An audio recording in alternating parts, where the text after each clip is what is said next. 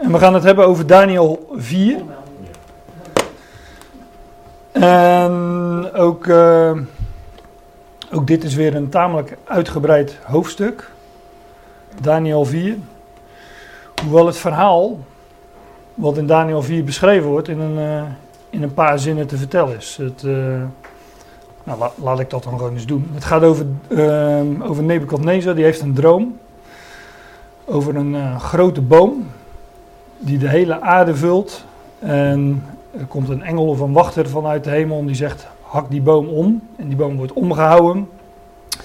En er wordt een, uh, een koper en een ijzeren band om die boom gedaan. En die boom die, uh, wordt daar voor zeven tijden bewaard. En Daniel legt uit aan Nebukadnezar: Nebukadnezar, dat gaat over jou. Um, want jouw heerlijkheid zal van je afgenomen worden. Zeven tijden lang. En uh, dat gebeurt op een gegeven moment met Nebukadnezar. Zijn koninklijke waardigheid, zijn koninklijke heerlijkheid wordt van hem afgenomen. En hij uh, eet gras als de dieren, staat er dan ook bij. En na zeven tijden, dat wordt ook beschreven, wordt hij in zijn, uh, in zijn heerlijkheid hersteld. Nou, dat is eigenlijk wat er in het kort wat er in Daniel 4 wordt beschreven. Um, het is een vrij lang hoofdstuk. Uh, ik, heb, ik heb nu de samenvatting gegeven, dus we gaan het straks gewoon even, even vers voor vers uh, door. Dit is. Uh, ik, heb, ik heb best wat kinderbijbels staan en die sla ik er dan altijd even op na of, of, of die verhalen erin staan. Um, die, die geschiedenissen die we tot nu toe besproken hebben uit Daniel. Daniel 1, 2, 3.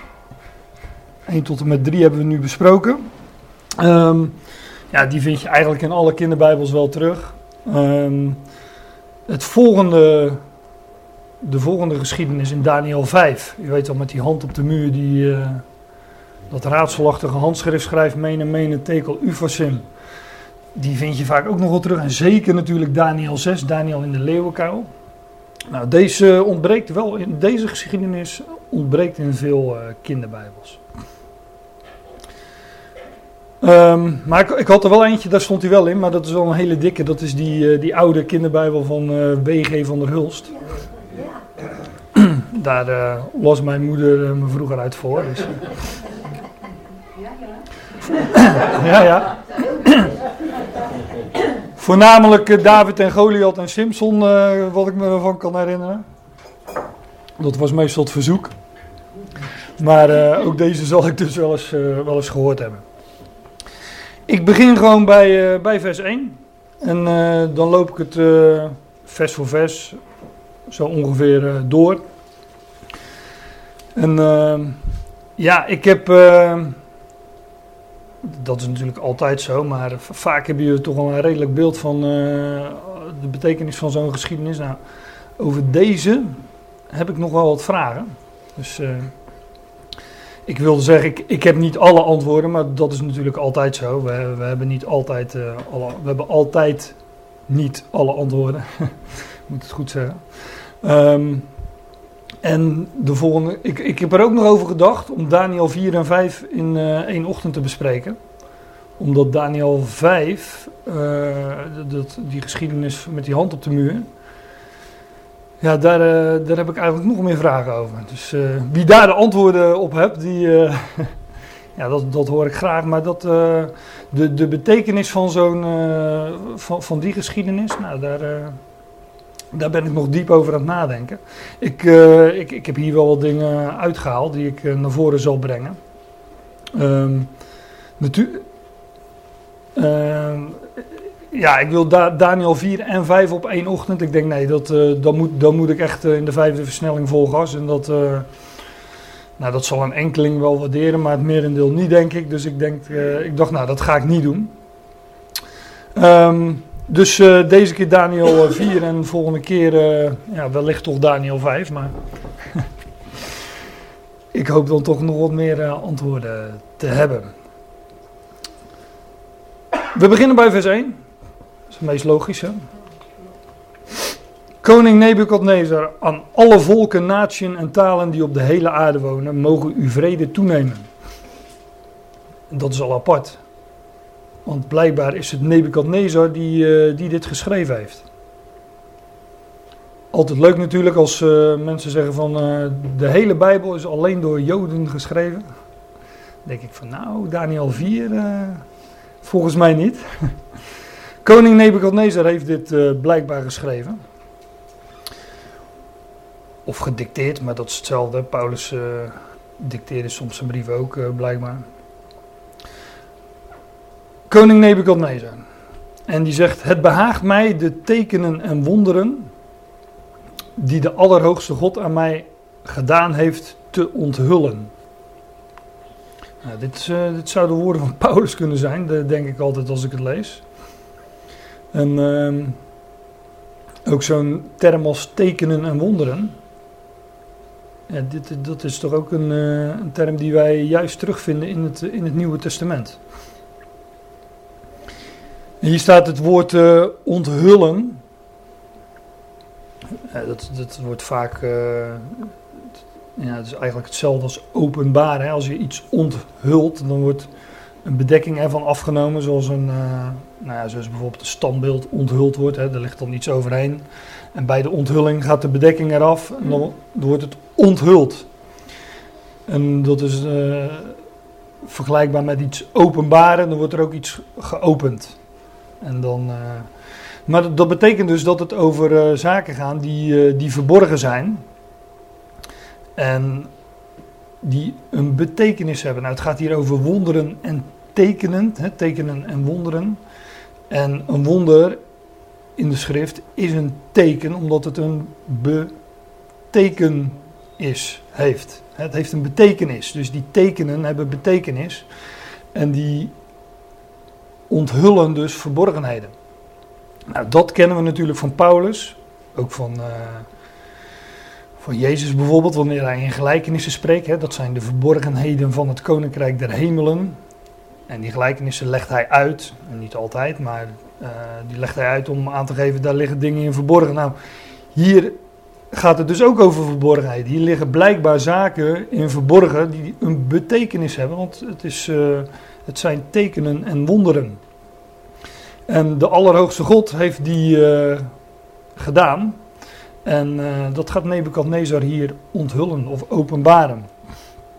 Dit woord onthullen, um, ja, dat vinden we tien keer in het hoofdstuk Daniel 2. Dus dat is dat hoofdstuk met die andere droom, die eerste droom van Nebukadnezar, waarin hij droomt van dat beeld met het uh, goud, zilver, koper, ijzer ijzer en leem.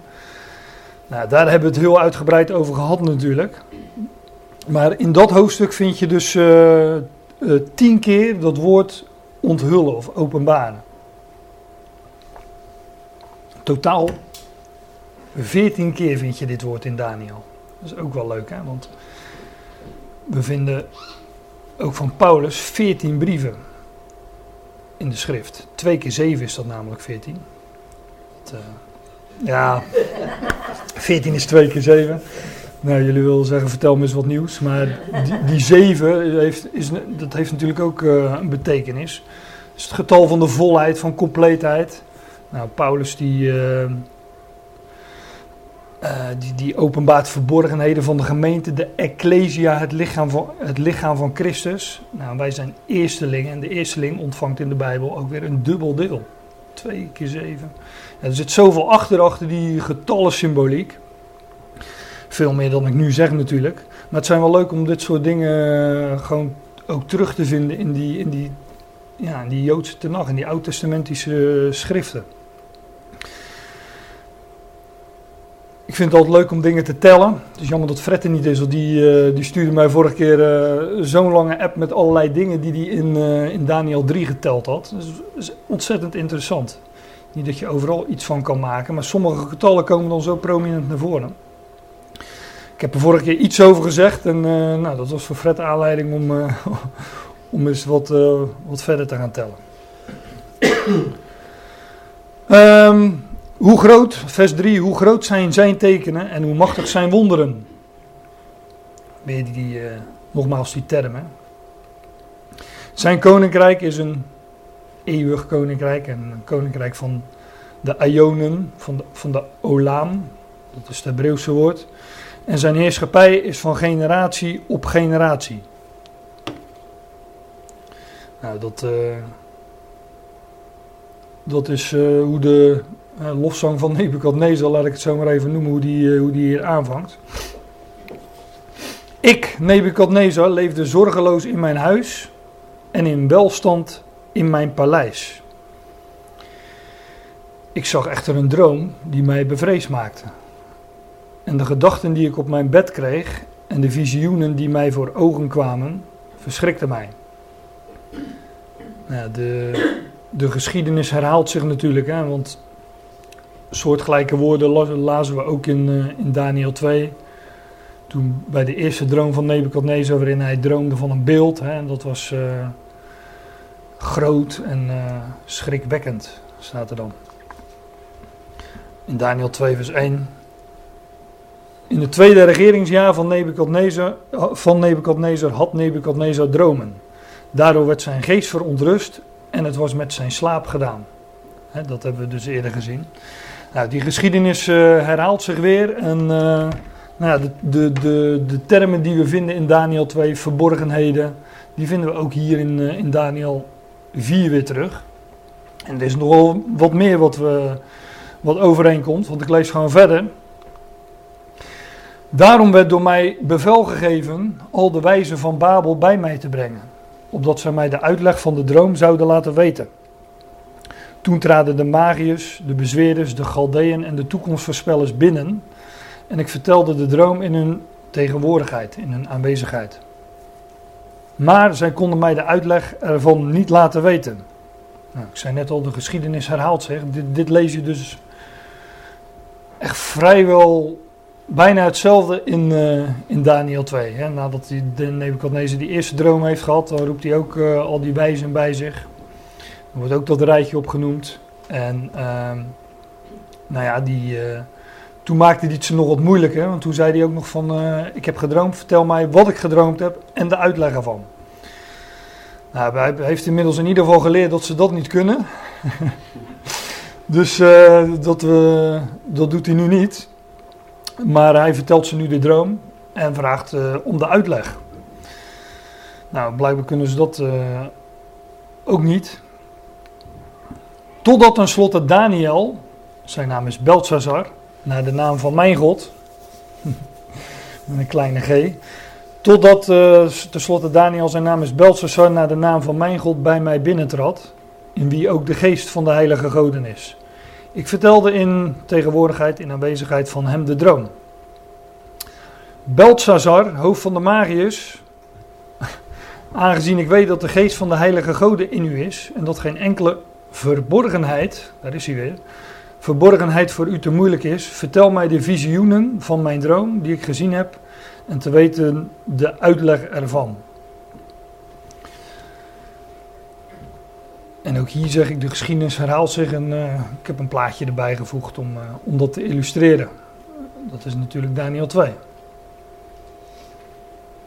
Dit, uh, dit, dit, dit woord verborgenheid overigens, dat, dat is het woordje rats, R-A-T-Z is dat geloof ik als je het uitschrijft. Maar daar hebben, wij, daar hebben wij ons woord raadsel nog aan te danken. Rats, raadsel een raadsel. Dus een verborgenheid. Ik, ik, dacht, ik ga eens even kijken waar dat woord overal voorkomt in, uh, in de schrift.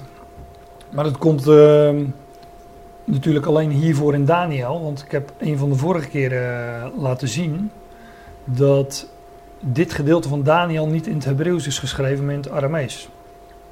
En dat is uh, slechts een klein gedeelte van de schrift wat in het Aramees is geschreven. En dat is van uh, Daniel 2, vers 4 tot, uh, tot het einde van Daniel 7. En dan gaat het weer verder in Hebreeuws. En ik heb ook laten zien dat dat Aram Aramees, die heidense taal dus eigenlijk, ingeklemd, tussengeschoven is tussen, ja, tussen het Hebreeuws. Dus dat is al een uitbeelding van de verborgenheid. Hè? Onze, onze tijd waarin Gods plan met Israël, met het Joodse volk, op hold staat, om het zo te zeggen. Waarin God zich een volk verzamelt uit de natieën voor zijn naam. En in de toekomst zal hij die draad weer oppakken met Israël. Nou, dat vind je dus al gestileerd in, uh, in hoe dat in Daniel, uh, hoe die talen zich afwisselen. Dit woordje rad, verborgenheid, raadsel, dat, uh, dat vinden we acht keer in Daniel 2. en het, begint in Daniel 2 vers 4 en dat is ook het eerste, het eerste vers waarin het Aramees wordt gesproken. En meteen wordt daar gesproken over verborgenheid. Uit mijn hoofd dan, nee niet uit mijn hoofd, ik pak er even bij. Daar stond, toen spraken de Galdeeën tot de koning in het Syrisch of het Aramees. O koning, leef voor de Olaam, leef in eeuwigheid. Zeg uw knechten de droom, dan zullen wij de uitlegging ervan te kennen geven. En daar vind je dus uh, de eerste keer dat uh, uh, meteen dat, dat woord. Um, ja, ik, ik lees gewoon verder in vers 10. De, de Nebuchadnezzar vertelt vier, verder, de visioenen nu die, op, die mij op mijn bed voor ogen kwamen waren deze. Ik keek toe en zie, zie een boom, midden op de aarde, groot was zijn hoogte. Uh, dat woord boom schijnt letterlijk een, eh, een eik te zijn.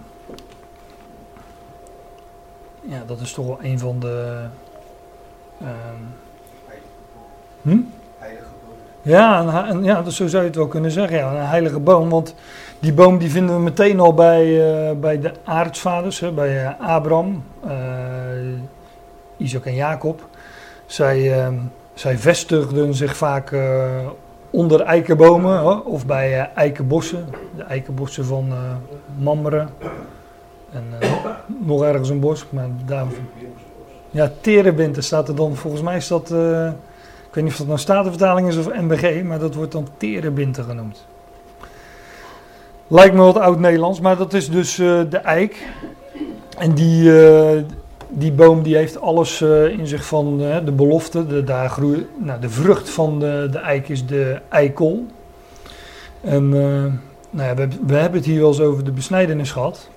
Maar ook die eikel heeft alles in zich van ja, van, van opstanding. Maar ook van het wegnemen van de bedekkingen. De onthulling wordt er afgenomen en wat zichtbaar wordt is, uh, ja, is de glans, is, is, is, is, nieuw leven. Daar is tot een beeld van.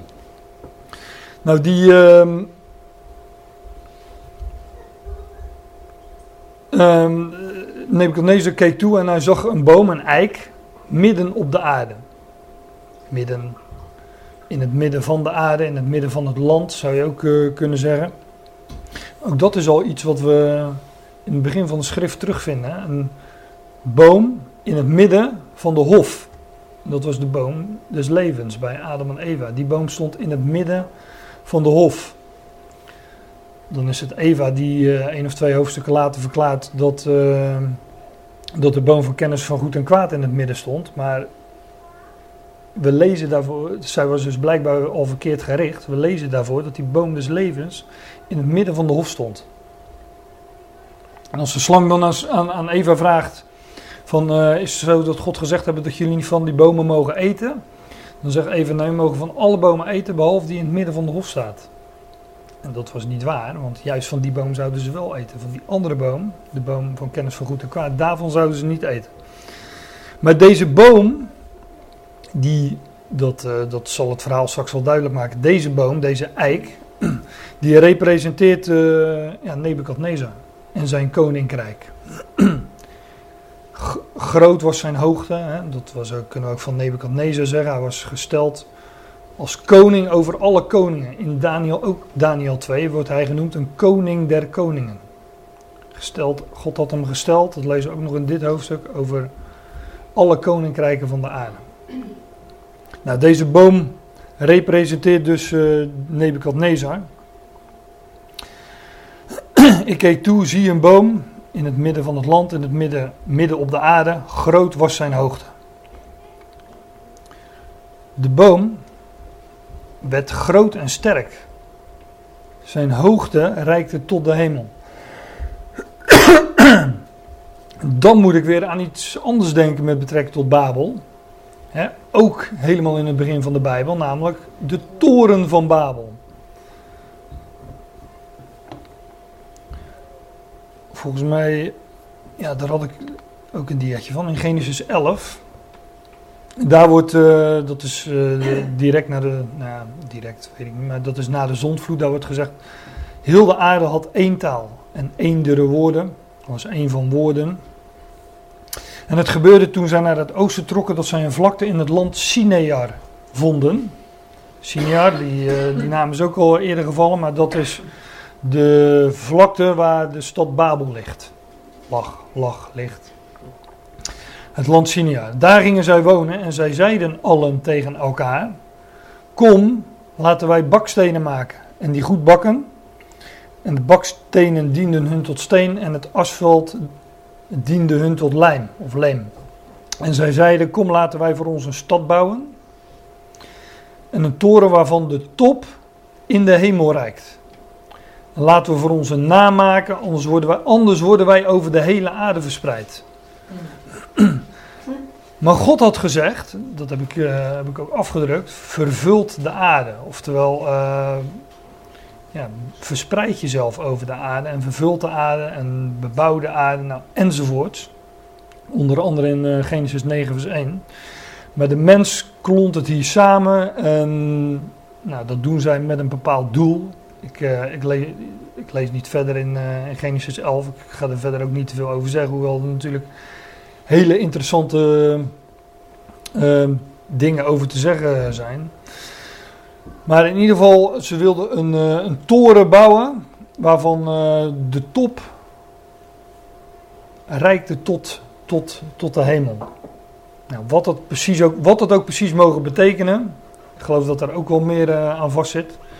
Ik heb daar zelf ook nog wel wat vragen over. Maar in, ieder geval, je zou kunnen zeggen, zij wilden de hemel bestormen. En zij, uh, zij wilden zich, dat lazen in Genesis 11, een naam voor zichzelf maken. Um, ze waren daarmee ook Gods woord, en dat wat God gesproken had en dat wat God gezegd had, waren ze daarmee ongehoorzaam. God zei vervult de aarde. Zij zeiden, nee we gaan naar de vlakte van Sinia, laten we een toren bouwen, een stad. We, we, een, een, toren welk, welk opperste in de hemel rijkt en laten we voor onze naam maken.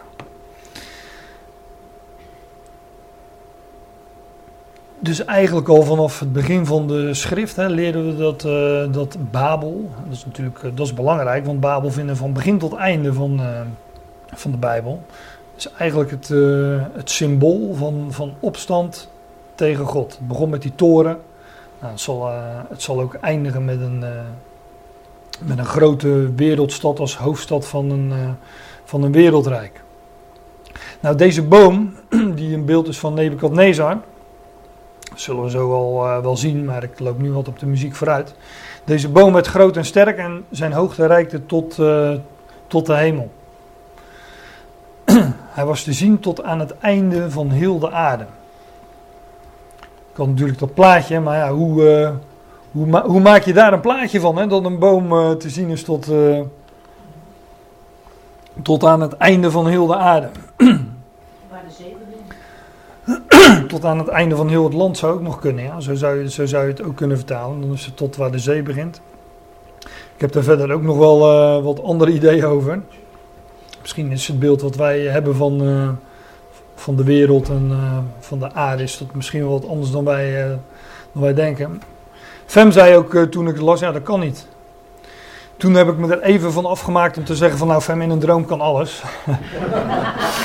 Want in een droom kunnen ook zeven magere koeien, zeven vette koeien opeten en daar niet, uh, niet dikker van worden. Nou, dat sprak haar wel aan, dus uh, toen, dat was wel een bevredigend antwoord op dat moment. Maar ik zei, daar kom ik misschien nog wel eens op terug. De boom werd groot en sterk, zijn hoogte reikte tot de hemel en dan was te zien tot aan het einde van heel de aarde.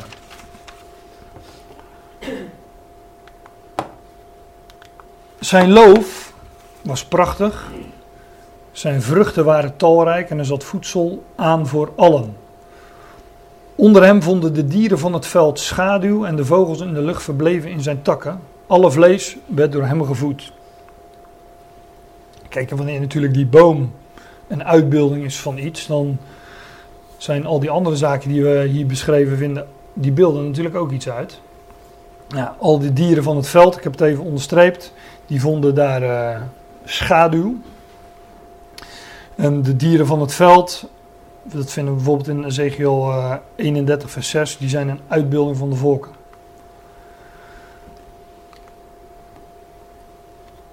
Ja, alle vogels in de lucht, dat, dat gaat ook weer over een boom. er, zijn, uh, er zijn best wel wat uh, verhalen, wat beelden te vinden in de schrift met bomen. Um, even tussendoor, de, de leukste die ik daarvan ken. Kennen jullie die uit Richteren? Volgens mij is dat zo'n beetje de eerste gelijkenis die we vinden in de Bijbel. Kennen jullie die niet? Ik weet niet welk hoofdstuk van Richter het is, maar zoek, zoek het maar eens op. Daar staat dat de, de bomen gingen eens heen om een koning over zich te zalven. Dat is altijd een leuke voor mensen die zeggen van ik neem alles letterlijk wat in de Bijbel staat. De bomen gingen eens heen om een koning over zich te zalven. Nou, dan, volgens mij beginnen ze dan bij de olijfboom en die zegt van ja, ga ik niet doen. Zal ik mijn vettigheid verlaten om... Uh, waar, waar, zal ik dat verlaten waarvoor de mensen mij eren om... Uh, om een andere plek in te gaan nemen. Nou, en dan uh, komen nog, uh, nog wat bomen die de revue passeren en die willen het allemaal niet. En tenslotte komen ze bij de doornenstruik of de doornenbos uit. En die, uh, die ziet het wel zitten. ja, en als je het mij vraagt, is dat een, een uitbeelding van de wet. Die, mensen wilden graag, het Joodse volk wilde, wilde zo graag een heerser hebben. Nou, dat kregen ze en dat was de wet. En uh, dat wordt dan uitgebeeld door uh, prikkels. Hè? Want de, de prikkel van de, van de zonde is de wet. Nou, ja, een doornenkroon. Hm? Ja, nou ja, Je, Jezus kreeg ook niet voor niks een doornenkroon op zijn hoofd. Hij kwam onder de wet en hij stierf onder de wet. Dus wat hij op zijn hoofd kreeg was een doornenkroon. Toen hij, uh, toen hij leed. En nog wat dingen natuurlijk, hè? een purperen mantel en een uh, stok in zijn hand. Maar in ieder geval een doornenkroon. Dat betekent dat hij ook onder, onder die wet, hij is onder de wet, hij is onder de wet gestorven om degenen die onder de wet waren te verlossen.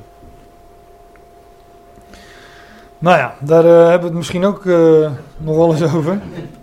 Hoe, kom ik daar nou bij? Oh ja, bij. De bomen gingen eens heen om een koning over zich te zalven.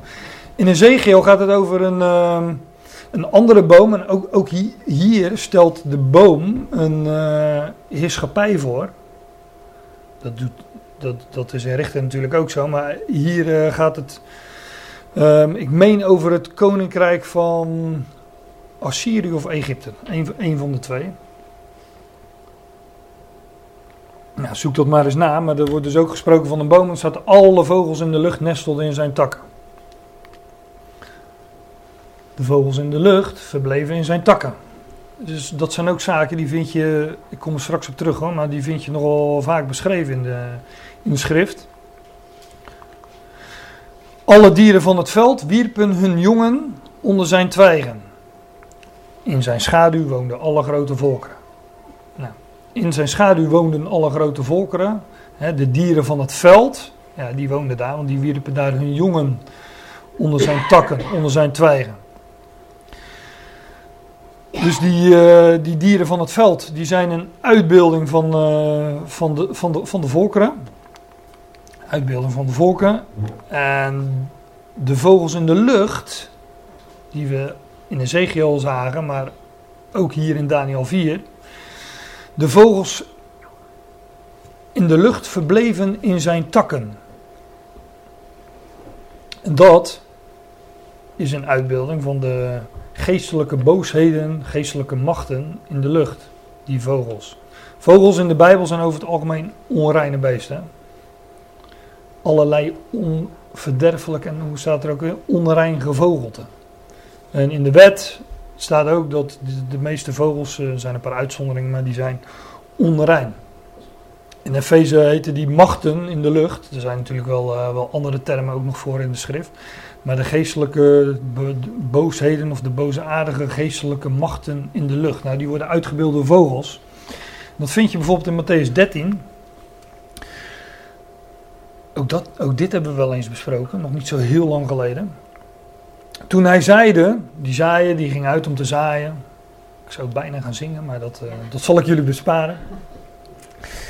Toen hij zeide, viel een deel van het zaad langs de weg en de vogels kwamen en aten dat op. Dat is de gelijkenis, dat daarin uh, het deel viel bij de dorens nou, enzovoort. Maar dan wordt er in vers 19, ik sla het over, dan wordt er uitgelegd, legt de Heer Jezus uit aan zijn discipelen. Gelijkenissen zijn verborgenheden en die moeten dus uitgelegd worden. Die zijn niet om dingen te verduidelijken, maar om dingen te verbergen. Um, en daar moet de onthulling van afgenomen worden. Maar er staat er in, uh, even op de kantlijn, even een voetnoot is dat hè. Dan komt de boze en rukt weg wat in zijn hart gezaaid was. Dat is hij, dat is hij bij wie langs de weg gezaaid is. Dus dat zaad wat langs de weg gezaaid wordt, dat meteen wordt weggepikt door die vogels in de gelijkenis. Daarvan wordt uitgelegd, nou dat is de boze en die rukt weg. Die rukt dat woord weg wat in het hart gezaaid is. Want dat zaad is een uitbeelding van het woord van God. En dat wordt gezaaid en dat komt op verschillende plaatsen terecht. Nou, wanneer, die vogels, wanneer het over die vogels gaat, dan is dat een uh, uitbeelding van de boze die wegrukt wat in het hart gezaaid is. En verderop, ik heb er alleen een plaatje van bijgevoegd, wordt er een gelijkenis beschreven in Matthäus 13, waar wordt gezegd van uh, het koninkrijk der hemelen wordt vergeleken met een mosterdzaadje. Wat iemand zaait in zijn akker en het groeit op en het wordt een boom zo groot dat de vogelen des hemels erin nestelen. En dan zegt iedereen van, nou dat is mooi. Nee, dat is niet mooi, want een mosterdzaadje is een uitbeelding van geloof. Zoek het maar op met een concordantie. Had u maar, een, had u maar geloof zo groot als een mosterdzaadje. Maar mosterdzaad is een uitbeelding van geloof. En uh, hier wordt het uitgebeeld door het koninkrijk der hemelen. Dat gezaaid wordt in de akker. En de akker is de wereld. Dat vind je allemaal letterlijk gewoon zo gezegd in Matthäus 13. En een mosterd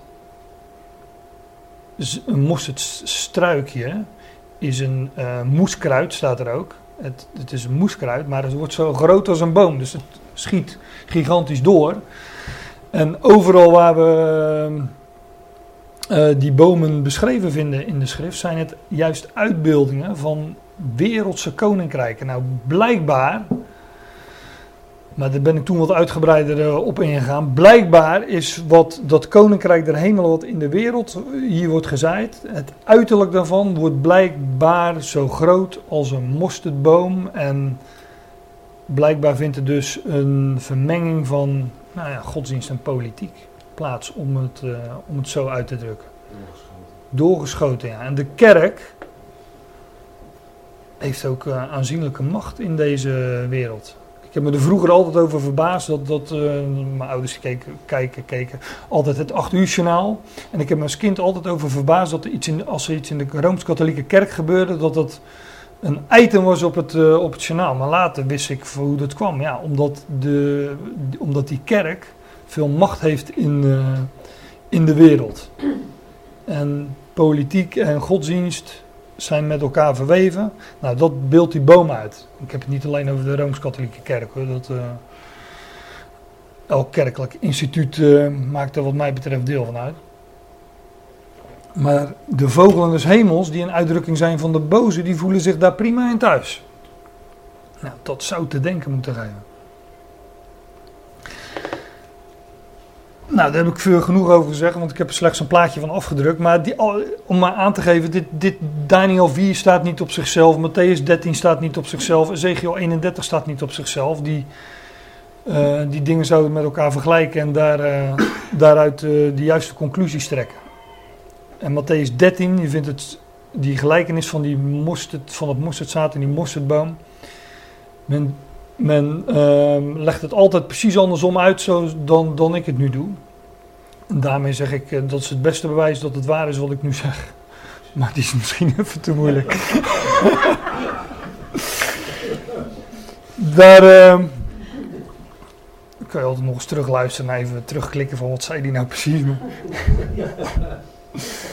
Maar nu gaan we even verder, want we waren bij, uh, bij Nebuchadnezzar en zijn droom van, droom van de boom. Zijn loof was prachtig, zijn vruchten waren talrijk, er zat voedsel aan voor allen. Onder hem vonden de dieren van het veld schaduw en de vogels in de lucht verbleven in zijn takken. Hij was koning de koningen, gesteld. God, ja, het is wel zo dat God hem daarover had aangesteld, maar hij was koning de koningen. Elke koning op aarde was aan hem onderworpen. Maar dit was natuurlijk, ehm, ehm, ja, hoe zeg ik dat? Een, eh, het was een Babylonisch wereldrijk. Een, een Babel is vanaf het begin. Babel is een stad. Het, het was een wereldrijk. Maar men heeft, men heeft het ook wel over, uh, dan wordt het wat, uh, wat abstracter. Het idee van Babel. En daar kan je natuurlijk zelf uh, allerlei invulling aan geven. Maar in ieder geval, dat, laat ik het dan daarbij houden, want dat, dat kunnen we makkelijk onderbouwen vanuit schrift. Babel is opstand tegen God. En ja, daar, daar vonden de dieren van het veld als uitbeelding van de volkeren schaduw. Schaduw, dat is het ontbreken van licht. Hè? Schaduw, daar. Uh, soms wel lekker schaduw, hè? als de zon te fel is. Maar de, de wet wordt bijvoorbeeld schaduw genoemd. Schaduw van toekomende dingen. Nou ja. en de, maar de vogels in de lucht, hè, als uitbeeld van die boze machten, die verbleven in zijn takken. Alle vlees werd door hem gevoed. Oftewel, hè, zoals in Daniel 2 werd gezegd, u, koning Nebuchadnezzar, zei Daniel toen tegen hem: U bent dat gouden hoofd van het beeld. ook, het, ook het hoofd is dat wat alles bestuurt. Hè? Ons, wij kennen die beeldspraak van het lichaam van Christus. Hè? Hij is ons hoofd, wij zijn het lichaam. Nou, Nebuchadnezzar was dat gouden hoofd van, dat, uh, van, dat, van het rijk, van Babel. In de visioenen die mij op mijn bed voor ogen kwamen, keek ik toe en zie een wachter, namelijk een heilige, daalde neer uit de hemel. Hij riep met kracht en zei het volgende: Hou die boom om. Hak die boom om. Hè. Kap zijn takken, stroop zijn loof af, verstrooi zijn vruchten, zodat de dieren er van onderweg vluchten en de vogels van zijn takken. Nou, er komt een wachter van de hemel. Letterlijk staat zoiets als een, eh, een wakker maken. Een, een engel wellicht. Die daalt neer uit de hemel. En uh, dat lees je er overigens ook in, in Genesis 11. Hè, als het gaat over die toren van Babel. De mens maakt een, een, een toren, welk, welk, uh, welk opperste tot in de hemel reikt. Hoog. En dan staat er van. Uh, en, en God, dus dat heb ik niet meegelezen. Maar dan staat er dat uh, God, die, uh, God daalde af en die zei van laten we eens gaan kijken wat ze daar beneden allemaal aan het doen zijn. He, dus de mensen is bezig om omhoog te gaan. Omhoog, en God dacht nou ik moet, nog een heel stuk naar beneden om nou eens te kijken wat ze daar allemaal aan het uitvogelen zijn. nou hier is er dus ook een wachter die daalde neer uit de hemel en hij riep met kracht en zei hak die boom om. Maar die boom wordt niet zomaar omgehakt. De, takken worden eraf gekapt. Het loof wordt eraf gestroopt. De vruchten worden verstrooid. Er blijft uh, weinig, weinig blijft er van over. Ik zeg niet er blijft niks van over. Maar zodat de dieren ervan onderweg vluchten. En de vogels van zijn takken. Die, die, die boom die wordt dus verlaten. En die boom is een uitbeelding van Nebukadnezar en meer nog van zijn koninkrijk. Hou, hou even vast. Maar laat de stam met zijn wortels in de aarde. Kijk, in beeld is dit natuurlijk de teloorgang. Hoe zeg je dat? Is daar een uh, wat moderne woord voor? De teloorgang van, uh, van het koninkrijk van Nebukadnezar. En breder nog, de, de teloorgang. Als je dat woord een paar keer zegt, dan ga je er vanzelf over struikelen de teloorgang van, uh, van het koninkrijk van Babel. En met een, uh, een, een, een, een, terugblik, een flashback naar Daniel 2. De teloorgang van de koninkrijken waarvan Babel, de wereldrijken, waarvan Babel de hoofdstad was. Namelijk het Babylonische Rijk, het Medo-Persische Rijk en dat Griekse Rijk, wat later nog kwam van Alexander de Grote. Hadden allemaal Babel als hoofdstad. Maar dat zou eindigen. En ik geloof dat dat hier uitgebeeld wordt. Ook. ook, zeg ik. Want het is wel letterlijk van toepassing op Nebukadnezar. En dat lezen we straks ook. Ik heb in, aan het begin een samenvatting gegeven wat er met Nebukadnezar gebeurde. Ja, het werd letterlijk, werd het aan hem vervuld. Ja. Maar ik geloof ook nog wel dat het een profetische uh, betekenis heeft. Kijk, je kan natuurlijk zeggen van, nou ja, Daniel 4, uh, eh, straks lees ik verder en dan, uh, dan lees je dus inderdaad dat, uh, dat Nebuchadnezzar, dat hij gras at als de dieren en dat hij daarna weer werd hersteld in zijn heerlijkheid. Hè. Inderdaad, hij werd afgehouden, werd een tijd, hij werd een tijd, at hij gras, hè. En die boomstonk zat ook in het gras van het, van het veld en zo werd Nebuchadnezzar ook voor een periode uit zijn functie ontheven, om het zo te zeggen. Nou, daarmee is het verhaal klaar, dus dan, uh, dan hoeven we verder ook uh, niet naar Daniel 4 te kijken, want dat is, ja, dat is, die profetie is vervuld. Nou, ik geloof dat dus niet. Ik geloof dat er ook nog een toekomstige vervulling onder, onder de oppervlakte ligt. Want er staat nog een stam met zijn wortels in de aarde. En dat is precies wat er met Babel gebeurd is. Hè. Babel als hoofdstad is nooit verwoest. Is wel uh, afgehouden. Men heeft, uh, men heeft de stad eigenlijk gewoon verlaten. En die stad is verruineerd. Er is niet veel meer van over. En deze tijd heeft, nou deze tijd is ook al even geleden. Nebuchadnezzar heeft het, Nebuchadnezzar, ja dat, dat, dat, wilde hij graag zijn, maar ik heb het over Saddam Hussein. Die, die, die spiegelde zich wel in Nebuchadnezzar. Maar die heeft die stad wel een beetje herbouwd als een, als een soort museumstad. Maar het stelt nog niet zo heel veel voor dat gaat wel komen in de toekomst, want dat lezen in openbaring. Dat wordt weer een stad met ongekende grootsheid en heerlijkheid. Maar nu is Babel niet meer dan een museumstad en daarnaast ook niet meer dan een abstract begrip. Ja, Babel bestaat, er nog, bestaat nog wel, maar het bestaat in, laat ik het zo zeggen, in het denken van de mensen. Als opstand tegen God, want dat symboliseert Babel. Laat de stam met zijn wortels in de aarde. Het lijkt een totale vernietiging, maar uh, dat is het niet. Die, er, er, blijft een stam, er blijft een stam bestaan met zijn wortels in de aarde. En om het, uh, die stad Babel is verdwenen voor het oog, maar er staat, nog, er, er staat een stam en er staan nog wortels in de aarde Babel is, uh, nou, zo zou je het kunnen zeggen aan de hand hiervan, is ondergronds. En de vruchten, die zijn niet vernietigd, die zijn verstrooid. Ja, die zijn verstrooid, ja. ja. ja dat, dat, stond in het, in het vorige vers. Verstrooi zijn vruchten. Ja, waar zijn die gebleven dan? Ja, misschien, eet, misschien eet men daar nogal van om dan, uh, om het dan op die manier te zeggen. Er is natuurlijk nog een soort, uh, de afgehouden tronk van Ja, ja. Die is ook, uh, die is ook afgehouden, ja. De afgehouden die, die zit er ook nog. Dat is een andere stronk, ja. ja. En die is ook, uh, die is ook ondergrond. ja, want dat, dat spreekt natuurlijk van de Messias. En uh, nou ja, zoals wij, zoals wij leven, in, zo, ons leven is met Christus verborgen in God. Ja, dat is niet zichtbaar voor de wereld. Nou, ik, de tegenstander aapt van alles na, doet van alles na. En ook dat, dat zal ik straks ook nog laten zien. De, die wetteloosheid of die ongerechtigheid werkt ook in het verborgene. Dat zegt Paulus. Nou, daar kom ik zo nog op, want volgens mij heb ik dat op een diaatje staan, als ik me goed herinner. Maar deze stam blijft met zijn wortels in de aarde. Babels wortels, Babels wortels zijn er dus nog. Die bleven gewoon bestaan.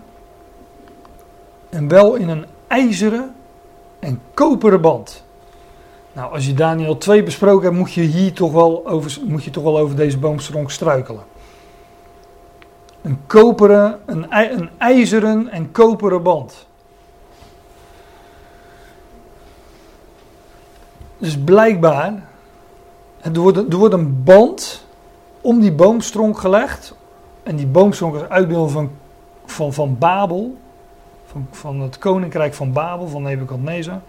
Die wordt afgehouden, er wordt er is nog een stronk van over en er wordt een ijzeren en koperen band omgelegd. Dus het Babel ligt aan banden, om het zo te zeggen. maar wel een, uh, een ijzeren en koperen band. En we hebben het over dat beeld gehad, een gouden hoofd, dat was Nebukadnezar. Een, het ijzer was het rijk van de Meden en de Perzen. Het koperen rijk was het Griekse rijk. En dat is het laatste rijk wat Babel als hoofdstad heeft gehad.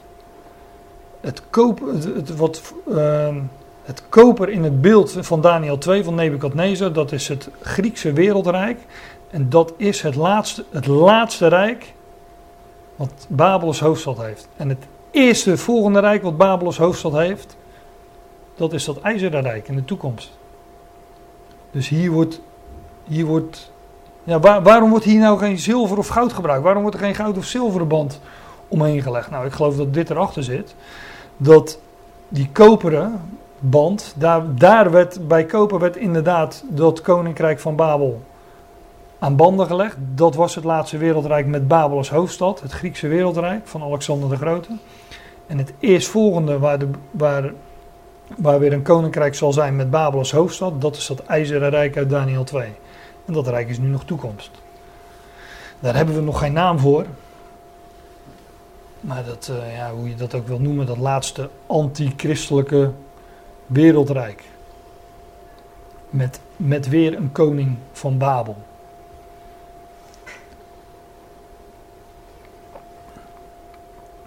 Nou, dat Babel is dus verborgen, dat is ondergronds, heeft zijn wortels in deze aarde maar het is, het is gebonden. We vinden, die, dit haalde ik net aan, in, in de brief van, uh, van Paulus aan de Thessalonicense, de tweede. Daar staat: Het geheimenis van de wetteloosheid is al werkzaam. En dit woord geheimenis, dit, is volgens mij, uh, of is volgens mij de MBG. Maar dat is in de Statenvertaling het woord verborgenheid. En wij leven in die tijd van verborgenheid, waarin ons leven inderdaad verborgen is met Christus in God, maar ook de tegenstander werkt in het verborgene. En ik, ik geloof dat dat, de, dat dat begrip van Babel, die opstand tegen God, ja, ook dat werkt in het verborgen. Heeft weliswaar zijn wortels in de, in de aarde, maar ja, wortels is dat deel van de boom dat je niet ziet. En uh, die, die, uh, die, die boom was een uitbeelding van, is een uitbeelding van Babel. En die is nu afgekapt, maar het is er nog wel, maar ondergrond. Nou, dat geheimenis, die verborgenheid van de wetteloosheid of die ongerechtigheid is al werkzaam. En Paulus legt in 2 Thessalonicense uit, daar heeft hij het over, in tegenstelling tot de verborgenheid of het geheimenis, heeft hij het over de openbaring van de, van de wetteloze. En dat zal, dat zal die koning van Babel zijn. Er zal iemand straks geopenbaard worden. Die zich zal ontpoppen, ook zo'n woord, die zal zich ontpoppen als de mens van de wetteloosheid. Of de zoon van het verderf wordt hij ook genoemd in 2 Thessalonicense 2. En Paulus zegt er is iets dat die openbaring van die wetteloze nu tegenhoudt. Hij zegt die blijft verborgen totdat Namelijk totdat dat wat nu ook verborgen is, namelijk de Ecclesia, het lichaam van Christus, totdat die weggenomen zal zijn. Dan zal Satan op aarde worden geworpen en uh, dan zal deze mens de wetteloosheid waarover het in 2 Thessalonicense 2 zal zich openbaren en die zal zich in de tempel zetten. Komt blijkbaar een tempel. Die zal zich in de tempel zetten en zich demonstreren alsof hij God is die koning van Babel. Nou, die, uh, die, die, koningen van Babel die hebben allemaal uh, grootheidswaanzin. Deze koning Nebuchadnezzar ook overigens, maar dat lezen we straks. Um, ja, ik maak dit vers even af en dan gaan we, dan gaan we koffie drinken. Maar die, uh, die mens der wetteloosheid, die is nu nog verborgen, want die wordt ergens door, door tegengehouden. Maar in het, in het verborgene is het, is het dus al werkzaam. Oh ja, daar had ik toch een plaatje van dat ijzer en koper, hier is het brons, maar dat, daar hebben we het over gehad, dat klopt niet helemaal. Maar ja, ik ben niet zo creatief dat ik dan zo'n plaatje uh, even bewerk. dus ik zeg het er maar bij. Maar inderdaad, geen gouden band, geen zilveren band, maar een koperen band. van het laatste wereldrijk wat, uh, wat, wat Babels hoofdstad had. En in de toekomst het ijzer, een ijzer en leen. De, dat, is dus, dat, dat is dus het toekomstige wereldrijk met, uh, met Babel als hoofdstad. Laat de stam met zijn wortels in de aarde en wel in een ijzeren en koperen band. In het jonge gras van het veld. Nou, gras in de Bijbel spreekt van, uh, van, van, van vergankelijkheid. Van de mens. Uh, ja, ik heb, ik heb een vers uit 1 Petrus erbij aangehaald, maar ik, ik, had er heel wat kunnen noemen. Ik, uh, als je een, een Bijbel hebt met, uh, met tekstverwijzingen, moet je dat maar eens opzoeken. Er staan allerlei, uh, gelijk het gras is ons kortstondig leven, hè? Die, dat soort teksten. Nou, die, die vinden we in, in de psalmen, maar dit is ook een aanhaling van Petrus uit, uit de Tenach natuurlijk. Alle vlees is als gras. Hè? Dus vlees is gras, het is vergankelijk. En al de heerlijkheid van de mens is als een bloem in het gras.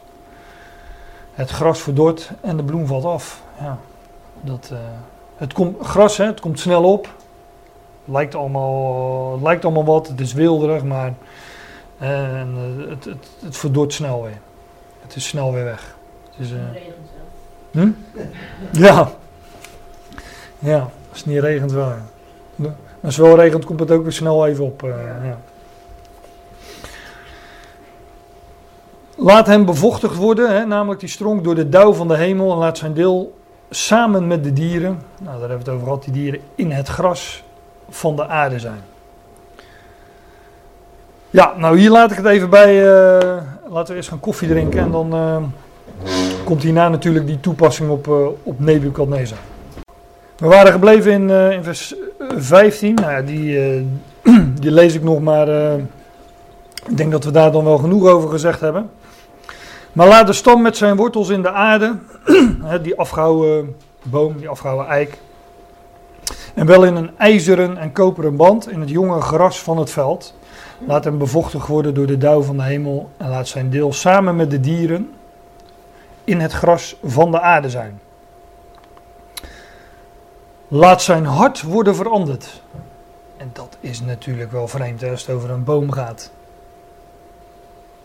Hier, wordt dus een, een, hier vinden we dus een overgang van, van die boom, die uh, een uitbeelding is van dat koninkrijk van Babel, maar ook van Nebukadnezar, naar Nebukadnezar zelf. Hè, laat zijn hart worden veranderd. Zodat het niet meer dat van een mens is. Hè, laat zijn hart worden veranderd zodat het geen mensenhart meer is. Maar laat hem het hart van een dier worden gegeven, laten er zeven tijden over hem voorbij gaan. Zeven tijden. Ja, nou ik lees gewoon verder, want die zeven tijden komen we nog wel, uh, wel tegen. Was lekker uh, gebak, maar ik heb nu wel een, uh, een kleine kikker in de keel. maar kleintje blijft. ja. Laat er zeven tijden over hem voorbij gaan. En de, al zo geschieden wilde ik zeggen. Maar dit bevel berust op het besluit van de wachters en dit verzoek op het woord van de heiligen, opdat de levenden erkennen dat de Allerhoogste Heerser is over het koninkrijk van de mens. En laat de mens zich niks verbeelden. Er is er één, namelijk de Allerhoogste, die overal boven staat. Uh, en die is, uh, die is heerser over het koninkrijk van de mens. En, en dat geeft aan wie hij wil. En daarover zelfs de laagste onder de mensen aanstelt. Deze is natuurlijk altijd leuk, maar zeker in verkiezingstijd. God is degene die, uh, die de laagste onder de mensen aanstelt. Dat hoeven, we, dat hoeven wij niet te doen, dat doet God wel. En ja, doen die lui die over ons gesteld zijn af en toe niet wat wij willen. Ja, het, het, het zij zo. God geeft het koninkrijk aan, uh, aan wie hij wil. En hij, hij, stelt daarover zelfs de laagste onder de mensen. Ja, ik zou zeggen dat wordt elke dag uh, bevestigd uh, als je het nieuws kijkt. Huh?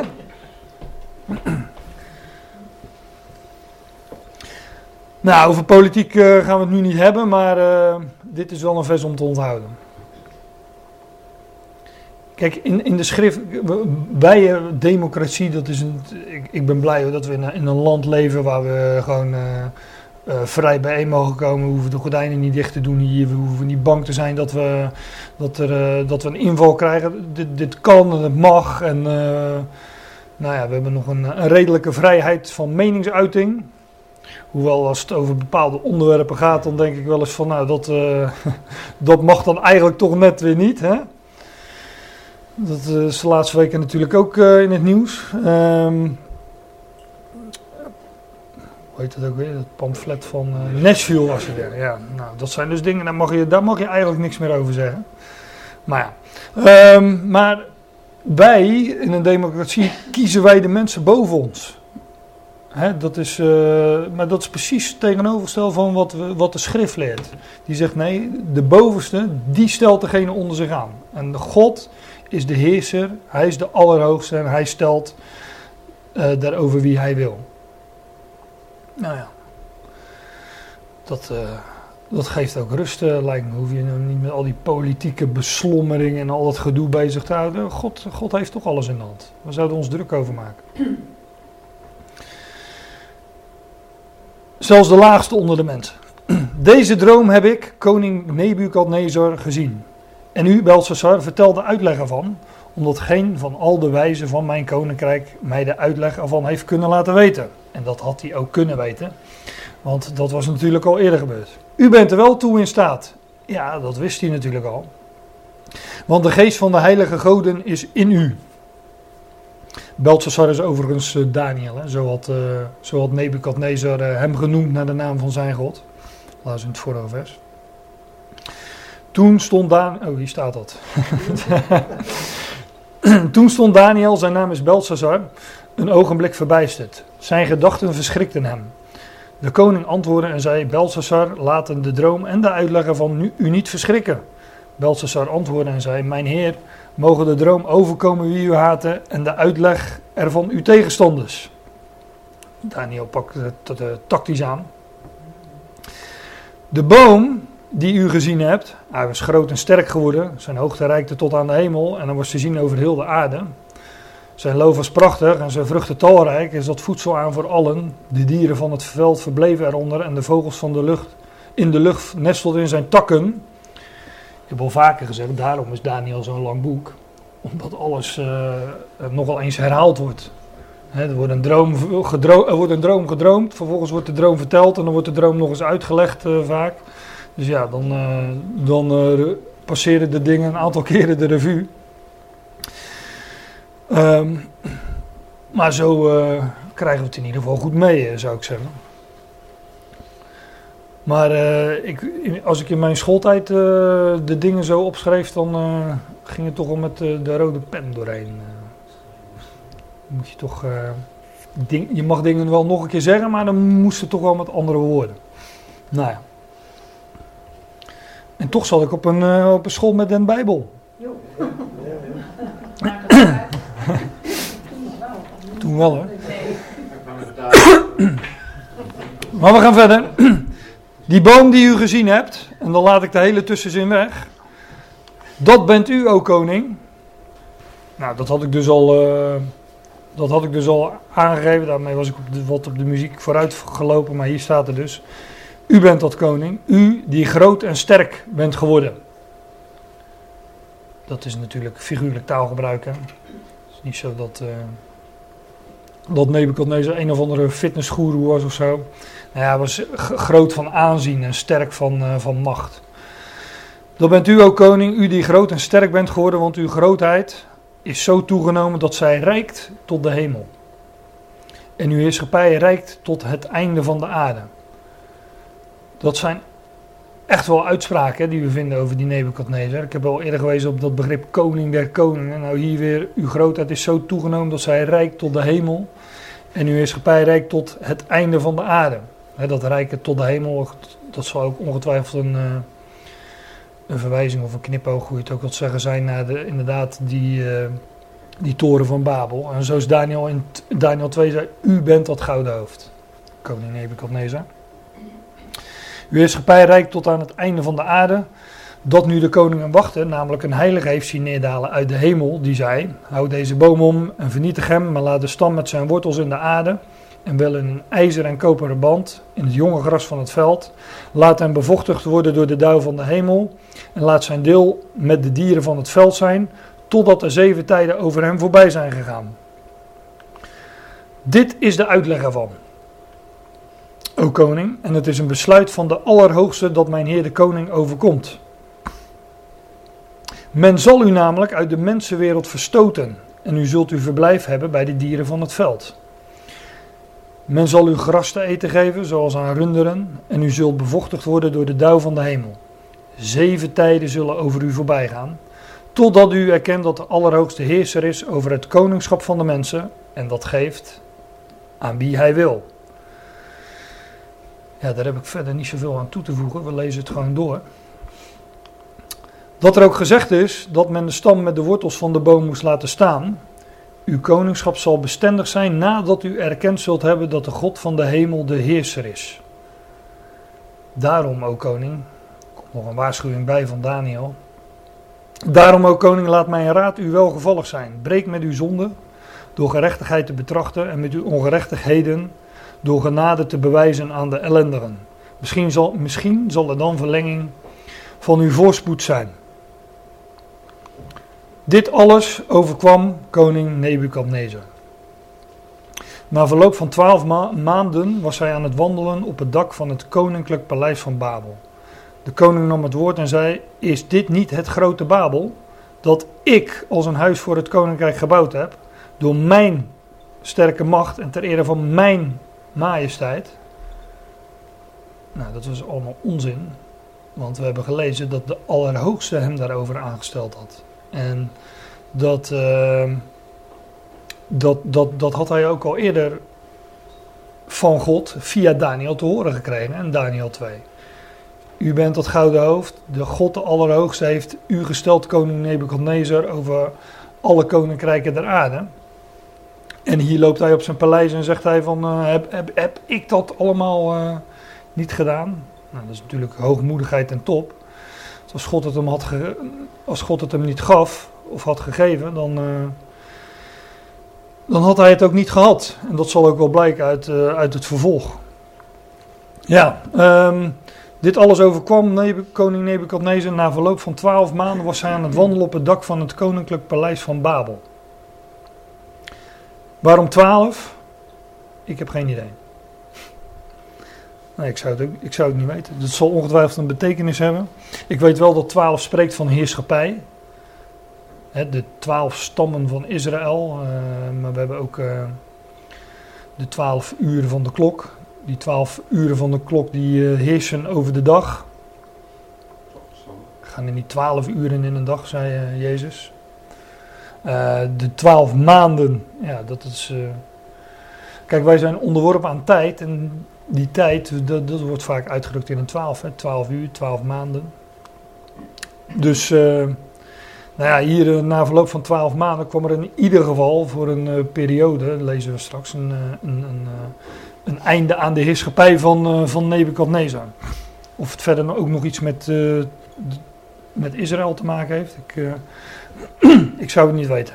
Ik zou het niet weten. Nou, de koning nam het woord en zei: Is dit niet het grote Babel dat ik als een huis voor het koninkrijk gebouwd heb? Door mijn sterkte, macht en ter ere van mijn, mijn majesteit. en uh, nou, dit laatste in vers 17. Opdat de levenden erkennen dat de Allerhoogste Heerser is over het koninkrijk van de mensen. En hij geeft dat aan wie hij wil. En als koning Nebukadnezar daarover gesteld was, dan uh, ja, was hij misschien wel juist een van de laagste onder de mensen. Dit woord was nog in de mond van de koning, hij was amper uitgesproken, of er klonk een stem vanuit de hemel. U, koning Nebukadnezar, wordt aangezegd, het koningschap is van u weggegaan. Men zal u uit de mensenwereld verstoten en u zult uw verblijf hebben bij de dieren van het veld. Men zal u gras te eten geven zoals aan de runderen. En er zullen zeven tijden over u voorbij gaan. Totdat u erkent dat de Allerhoogste Heerser is over het koningschap van mensen. En dat geeft aan wie hij wil. En weer eh, die zeven tijden. Op hetzelfde ogenblik werd dat woord over Nebukadnezar voltrokken. Hij werd uit de mensenwereld verstoten. Hij at gras zoals runderen. En zijn lichaam werd bevochtigd door de dauw van de hemel. Totdat zijn haar zo lang werd als de veren van arenden en zijn nagels als die van de vogels. Ja, hier heeft het dus een, uh, wat we, dat beeld van die boom die omgehouden wordt. En die hoge boom die verlaagd wordt tot het gras van het veld. Dat wordt hier letterlijk voltrokken uh, aan Nebukadnezar. Die uh, een toontje lager moet zingen. Van, van, van hij, stond, hij stond hoog en hij was groot. Maar hier werd hij letterlijk en figuurlijk verlaagd. En dat, nou, dat hebben we een aantal keer al gelezen. Zeven tijden zou dat, zou dat duren. En ja, er staat echt zeven tijden. En de vraag is natuurlijk, hoe lang is dat geweest? Ja, en daar wordt natuurlijk van alles, ik heb, ik natuurlijk ook al gekeken wat anderen daarover zeggen. Er wordt natuurlijk van alles over gezegd. Iemand zei uh, zeven dagen, want langer kan, zou dat niet kunnen als, uh, als, uh, als je als koning niet in je koninklijke functie bent. Want er zijn altijd anderen die je troon kapen enzovoort. Is natuurlijk allemaal invulling. Wat ik hier wel lees is dat zijn haar zo lang werd als de veren van arenden ik weet niet hoe lang die zijn, de veren van arenden, maar die zijn toch wel uh, lang. En zijn nagels als die van vogels. Daar zit natuurlijk ook wel allerlei be be betekenis achter. Maar in, ieder geval lijkt me dat langer dan, uh, dan zeven dagen. Ik ben misschien niet in de positie om, haag, om het over haaggroei te hebben. centimeter per Maar toch, dat, dat wat er bij mij nog op staat, dat, uh, dat scheer ik toch wel elke week weg hoor. Dus, uh, maar, maar eer dat het zo lang is als uh, de veren van arenden, dan. ja, dat weten jullie beter dan ik, denk ik. Maar dat duurt wel even, toch? Dat kunnen misschien maanden geweest zijn of zelfs jaren. Kijk, het gaat over zeven tijden. in, in, in Daniel 7 wordt die term gebruikt van tijd, tijden, en een halve tijd. En als je dat optelt, heb je drie en een halve tijd. En elders in de schrift vinden we dat, dat, ja, dat, uh, dat op andere manieren uitgelegd. Maar dat is dan drie en een half jaar. Dus dan zou een, een tijd zou een jaar zijn. Maar dat, dat, um, daarbij moet ik meteen zeggen dat dit woord, uh, dat, dat woord tijd, tijden en een halve tijd, dat is hetzelfde woord als dat hier gebruikt wordt. Maar dat het ook gewoon voor andere perioden staat. Dus niet per se een jaar. Dus ook meer gewoon het algemene begrip een tijd of een, een periode. Dus ik, uh, ik weet het eerlijk gezegd niet. Ik, uh, al die filosofie eromheen van het kan niet langer geweest zijn dan, ja, weet je, als, als God het zo bepaald heeft dat het zeven jaar duurt, dan duurt het gewoon zeven jaar, punt. Zo, zo, zo, zit ik erin. En uh, ja, dus ik sluit dat ook niet uit. En zeven maanden ook niet. Dus uh, daar, uh, daar valt niet veel meer over te zeggen, denk ik. Maar Nebuchadnezzar, die, uh, die hier als een, een dier wordt verlaagd, hè, nou ja, dat, dat, dat wordt direct aan hem voltrokken. Dat eerste beeld van die stam met zijn wortels in de aarde. En ja, hij zou, hij zou dus inderdaad rond kruipen als een dier en grazen als een, als een dier. En zijn lichaam zou bevochtigd worden van de dauw, ja, net, net als die, die afgehouwen, afgehouwen boom.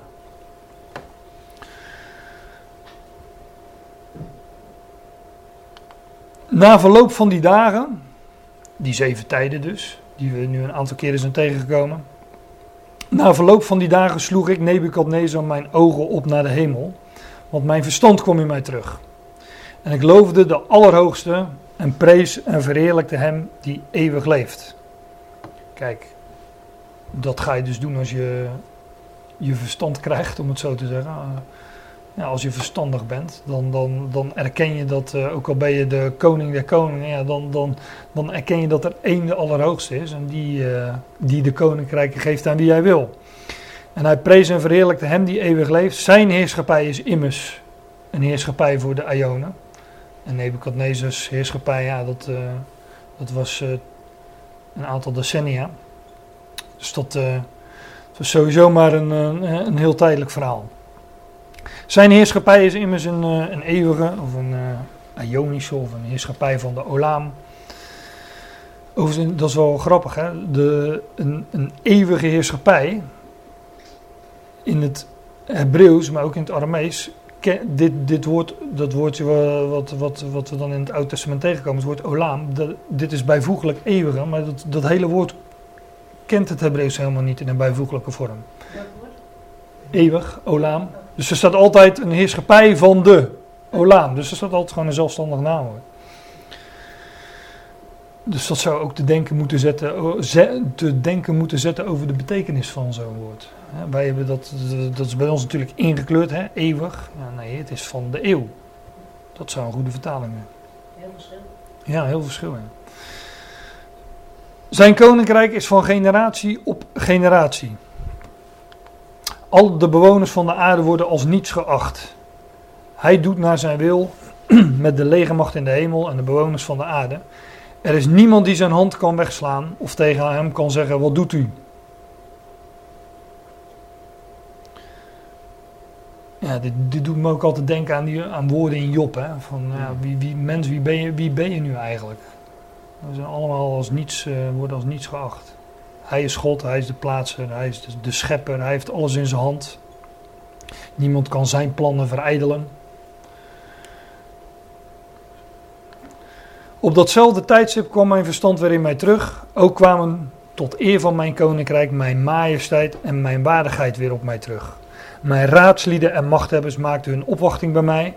Ik ben in mijn koningschap hersteld. Mij werd zelfs uitzonderlijke grootheid verleend. Ik Nebukadnezar prijs roem en verheerlijk nu de koning van de hemelen, opdat al zijn daden waarheid zijn en zijn paden gerechtigheid. Hij is in staat te vernederen wie in hoogmoed hun weg gaan. En dat is uh, het laatste vers van uh, Daniel 4. En die twaalf maanden ook als je tijd neemt, dan kom je op acht tijd en dan weer een nieuwe... Ja, als je, het als, als je het als een jaar neemt wel ja, maar dan had er eigenlijk gewoon, dan zou het mijn zinziens, uh, ja, ja. Ja, dat wordt wat ingewikkeld natuurlijk hè. Waarom staat er dan niet gewoon een jaar? Ja. Dan kan je hem inderdaad dus één tellen, maar als er 12 staat, dan zou je hem toch als 12 moeten tellen. Dus er is heus nog wel iets met die 12. Nou ja. maar dit, is, dit is het einde van, uh, van Daniel 4. Hè? En ja, dit, dit, dit, we vinden hier de directe toepassing van op Nebuchadnezzar. En ik zei aan het, uh, aan het begin al. Nou ja, dit zou, je zou profetie en vervulling tegen elkaar weg kunnen strepen. En uh, ja, dat doet men dan vaak ook. En dan ben je, dan ben je er natuurlijk mooi tussen aanhalingstekens vanaf. Maar ik geloof, en ik heb gaandeweg het hoofdstuk gelezen hebben, ook uitgelegd waarom. Ik geloof dat het ook een, een toepassing heeft op de toekomst. Want inderdaad, Babel zou, zou omgehouden worden. Maar uh, die boom de vruchten verstrooid en het loof uh, afgesneden, afgekapt. Maar die stronk, ja, die is daar nog. En die wortels, hè, dat, dat Babel is als het ware ondergronds. En in de toekomst zal het inderdaad hersteld worden. En dat hebben we natuurlijk in de voorgaande studies uh, van Daniel 2 hebben we dat ook gezien. Hoe dat koninkrijk van Babel, hè, dat uh, goud, zilver en koper, dat dat straks hersteld zal worden in een, in een, in een laatste wereldrijk van ijzer met aan het einde ijzer en leem, hè, de uiteinden, de tenen. Nou, in, ook, ik heb al een aantal, in de voorgaande studies ook een aantal dingen laten zien uit openbaring. Um, daar wil ik nu mee afsluiten met, met een aantal versen uit uh, openbaring 17 en 18. Um, volgens mij gaat het hier, in, dit is het laatste vers van openbaring 17. Dacht ik, we er even naartoe.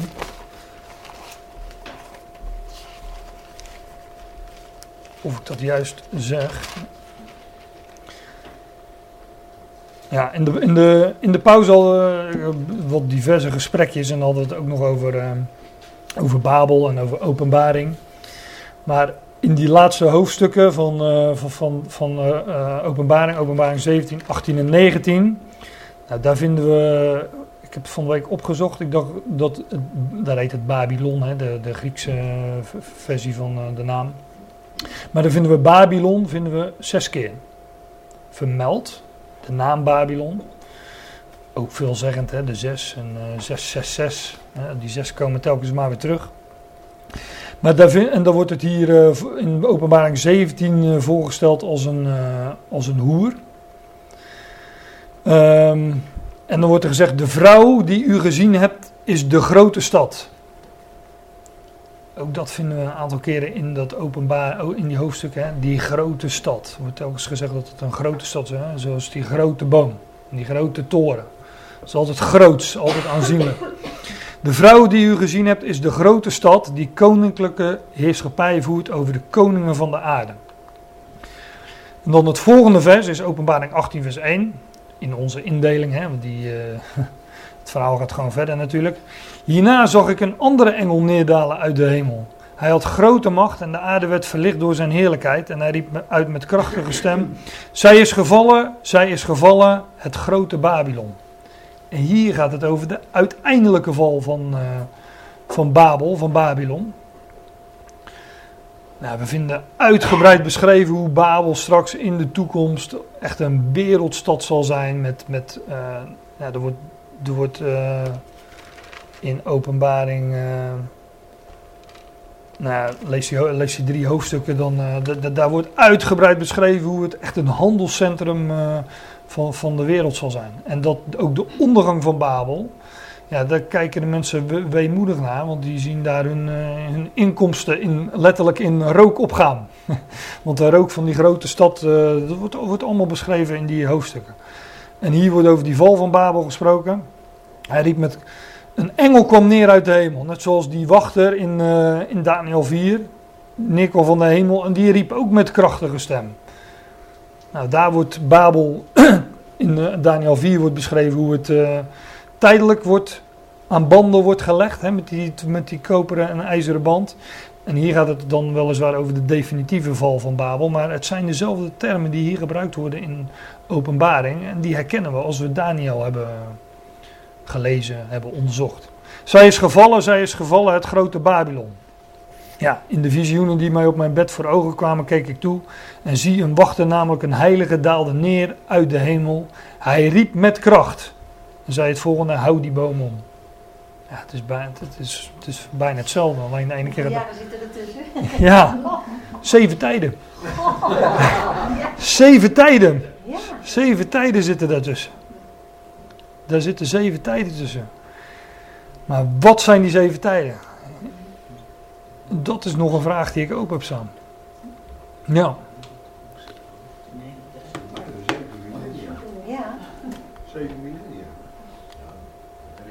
nou, ik lees even verder. Komen we zo nog even terug op die, eh, op die zeven tijden. Zij is gevallen, zij is gevallen, het grote Babylon, een woonplaats van demonen geworden. Een schuil, oh, hier is dat vers. Een schuilplaats voor allerlei onreine geesten en een schuilplaats voor allerlei onreine en gehate vogels. Kijk, en dat en, dat lezen wij vaak als een plus, maar ik zeg wel vaker, het is soms gewoon een toelichting op het voorgaan en dan betekent het, dan he- heeft het het idee van namelijk. Het is een woonplaats van demonen geworden, een schuil, nou, nou leg dat eens uit, nou een schuilplaats voor allerlei onreine geesten, namelijk een schuilplaats voor allerlei onreine en gehate vogels. Oké, dus die vogels zijn blijkbaar een uitbeelding van die, eh, van die onreine geesten. Nou, dat, dat weten we nu ongeveer wel. Hè? Nu we Matthäus 13, Ezekiel 31, Daniel 4 hebben gezien. Ehm, ja, dat stond in Daniel 4 ook. Hè?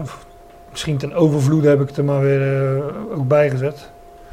Zijn loof was prachtig, zijn vruchten talrijk, er zat voedsel aan voor allen. Onder hem vonden de dieren van het veld schaduw en de vogels in de lucht verbleven in zijn takken. Ja, dat. eh, zo, ik ben, ik ben nu aan het einde gekomen van, eh, van eh, deze bestudering, eh, de, deze Bijbelstudie, hoe je het ook wil noemen, van, eh, van Daniel 4. En inderdaad, ik geloof ook wel dat de tijd tussen die teloorgang van Babel, om dat woord dan nog maar een keer te gebruiken, en het herstel van Babel in de toekomst, ja, dat ook daar zeven tijden tussen liggen. Maar de vraag is natuurlijk, wat zijn die tijden? En ja, dat weet ik nog niet. Dat weet ik niet of dat weet ik nog niet. Maar wie, daar, eh, wie daar ideeën over heeft, eh, ik hoor ze graag. Dus, eh, maar daarover hebben we het wellicht ook de volgende keer. Maar voor nu ga ik het erbij laten.